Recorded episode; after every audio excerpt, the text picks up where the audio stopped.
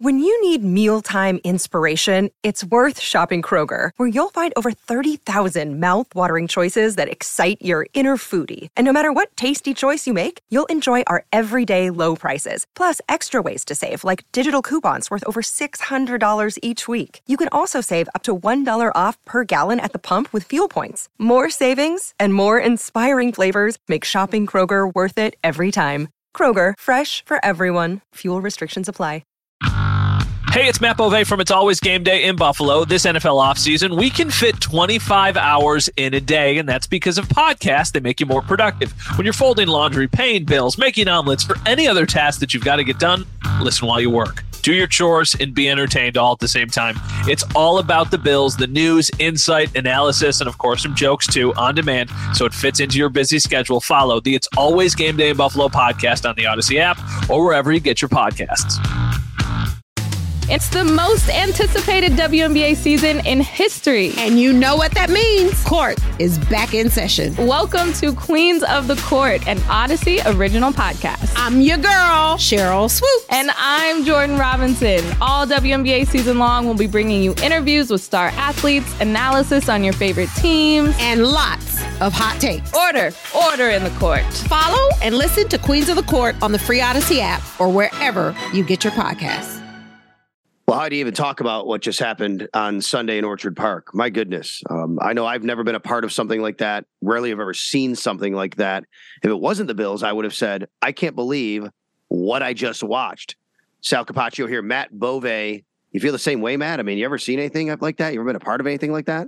Yeah, it's weird because I think around the country today, around the world, people are going to be talking about that as the best game of the year. Rightfully right. so. It was back forth. It was unbelievable. Here in Buffalo, you can't enjoy it because they lost and they collapsed it away. It was an epic collapse. They were up 17 points late in the third quarter and they still lost the game. They had multiple different opportunities to put this game away and they weren't able to do so. So, really, really just tough, heartbreaking, gut wrenching loss for the Bills yesterday. Here's a question What's more of a kick in the gut? The loss to the Minnesota Vikings yesterday or the loss to the Cardinals on the Hail Murray play? We were talking about this after the game. I think this one's worse.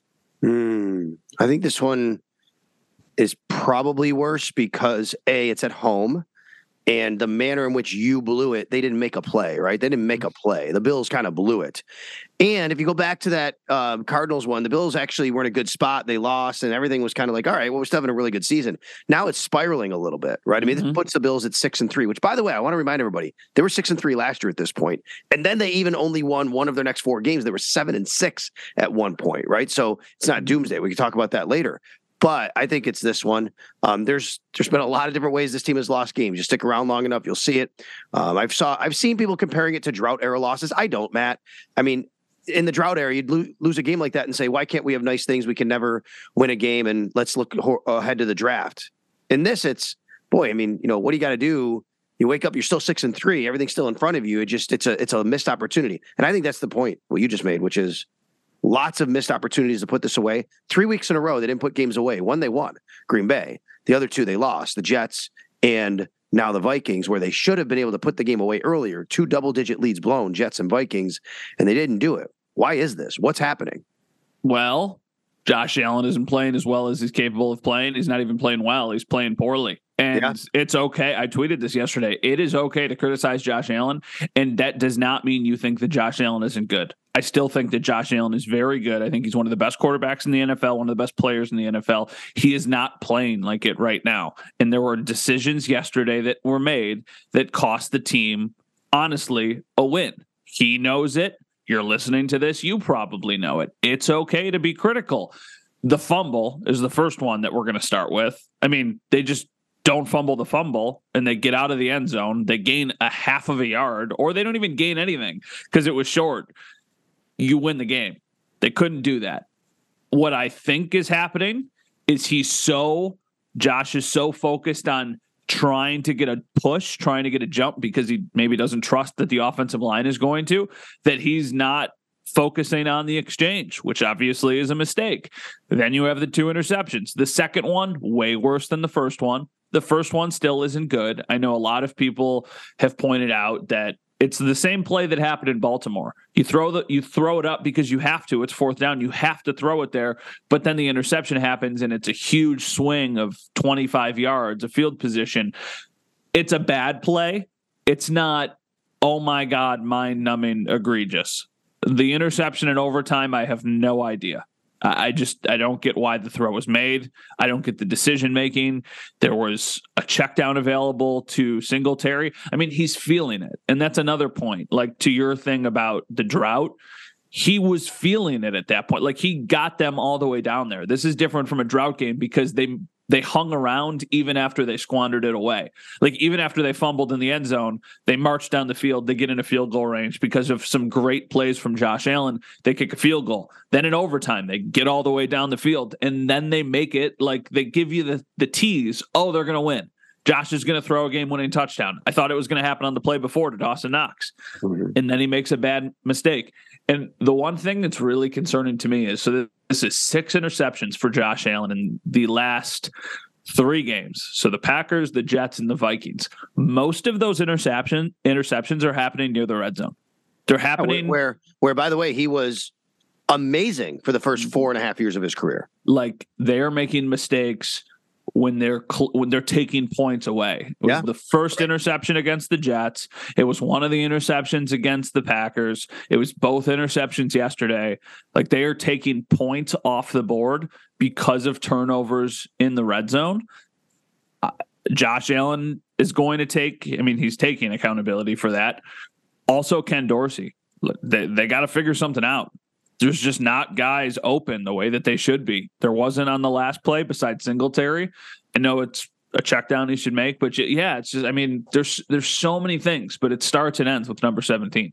Yeah, and um, I think the Dorsey point is a good one. Like I didn't have a problem and if, if you did, we can discuss it or we can both be on the same page here and just move on. But I didn't have a problem with going for the touchdown on the fourth and two that Josh threw the first interception. I mean, it was a two possession game, even if you kick a field goal. So might as well make it a three possession game. How long have we sat here and said, come on, like be, d- get the kill shot, go for it, you know, just get the two yards. The issue I had was you only needed two yards, Matt. You didn't mm-hmm. need to go for the one that he threw away that ultimately wound up being an interception. They could have just had a designed run for two yards, maybe um, from Josh. They could have had a check down. They could have had a swing pass, a little out route. To me, that's what you do to get the two yards, and you keep the drive alive, and you drive in and take more time off the clock, and then eventually score. So, just want to make sure. Did you have an issue with that? No, I liked it, and I know a lot of people hated it. I'm in a group message. They hated it because they hated it because they didn't get it. Yeah, I mean, if, if, if, if they get the if they score the touchdown, nobody complains. It's I, I said my justification when it happened was if you get it, then you go up and it's a three possession game. If you don't, it's a two possession game. like you know what I mean? You know what I mean? If you kick the field goal, it's a yeah. two possession game. If you was. don't get it, it's a two possession game. Nothing there changes. It's easy with hindsight to go, they kicked a field goal and they lost by three points everything changes if they kick that field goal. That was the most stupid football game that's ever been played. You can't have that hindsight in a game where there was a fourth and goal stop at the half yard line, then a fumble on the next play, and then a feel good. Like, listen, honestly, the the missed extra point um, probably benefited the Vikings because they didn't rest to try and get a field goal at the end of the game. They had to go for the touchdown, and then all of a sudden everything happened to put the ball to build to one yard line. So all of that confluence of events was actually kind of crazy. And I said that on the radio broadcast. I'm like, you know, it's kind of funny. You missed the extra point. Now you're going to be more aggressive if you're Minnesota, and they ultimately were, and we know, and the Bills stopped them. And then instead of that, but let's go back to the other decisions and what you're talking about, the red zone stuff. I agree with you. Now, look, if you take them individually, the interceptions you're talking about, he had one against the Packers where he was trying to throw it away and it came out of his hand wrong or something, whatever. Alexander picked it off. That's I guess going to happen, but still not great. He had one against the Jets where he just said, "I didn't see the defensive end. I had a uh, I didn't see the the linebacker. The defensive end was in my face. That can happen. And then you have this one, uh, the one that the first one where he's just throwing it away. So individually, you can kind of explain a lot of it. But the problem is they're just piling up now. All of these little explanations here or there. It's now a lot like you said, points you're taking off the board and decision making and scheming guys open and everything that comes into focus now. Where is the tight end in the red zone? If you remember back in 2020, I think it was because pandemic year, there were I remember nobody at the stadium, and every time they'd score a red zone touchdown, it was a tight end. Tyler Kroft, Lee Smith, Dawson Knox. These guys were catching tight end uh, touchdown after touchdown. I mean, Dawson Knox from 20 yards out, I guess, you know, he has a couple, but I don't see that anymore. I don't see that. Something's going on in the red zone where they're not able to find a solution to get guys free and open. And I don't know if it's necessarily just Josh or Josh not having those opportunities. Also, this isn't just a, a, yesterday thing. This is an all year thing. They've struggled in the red zone the entire season. And even when the offense was putting up crazy points earlier in the year, it was from massive, deep plays. It was from yeah. big touchdowns, explosive plays. They just have no cohesion in the red zone. It never feels like it, it, feels like that way, quite honestly, on short yarded situations in general. Like I'm more confident that the Bills are going to pick up a third and 15 or a fourth and 15 than I am that they're going to pick up a third and two. And that's concerning, but that's just the reality of it. And then going back to the fourth down decision, it's never deci- Minnesota's guilty of this too in the game yesterday, but you had second and two from the seven yard line and you passed, you yes. passed, and you passed. And I am never going to be one that criticizes how much you're using Josh Allen. He's your best player, even when he's not playing bad, playing as well. He's still your best player. You can't pick up two yards with a rush on any of those plays. And also, like, where's Nyheim Hines? I understand that it's only been 10 days since they traded for him, he doesn't need the entire playbook to be able to get out onto the field. It didn't take Christian McCaffrey a week and a half to go out there and just get a couple of snaps. It's not like this guy needs to know the entire playbook, but he should have a couple more snaps offensively. I mean, they're giving Duke Johnson the ball a couple times yesterday. It, I'm not knocking Duke Johnson. It's just, man, I thought Nyheim Hines would be a weapon that you could utilize, especially in the red zone, because he can do a little bit of everything. And they just didn't do it first drive of the fourth quarter, Bills are still up by four, and they have the ball and take one minute off the clock by throwing. They threw a swing pass that kept the clock moving.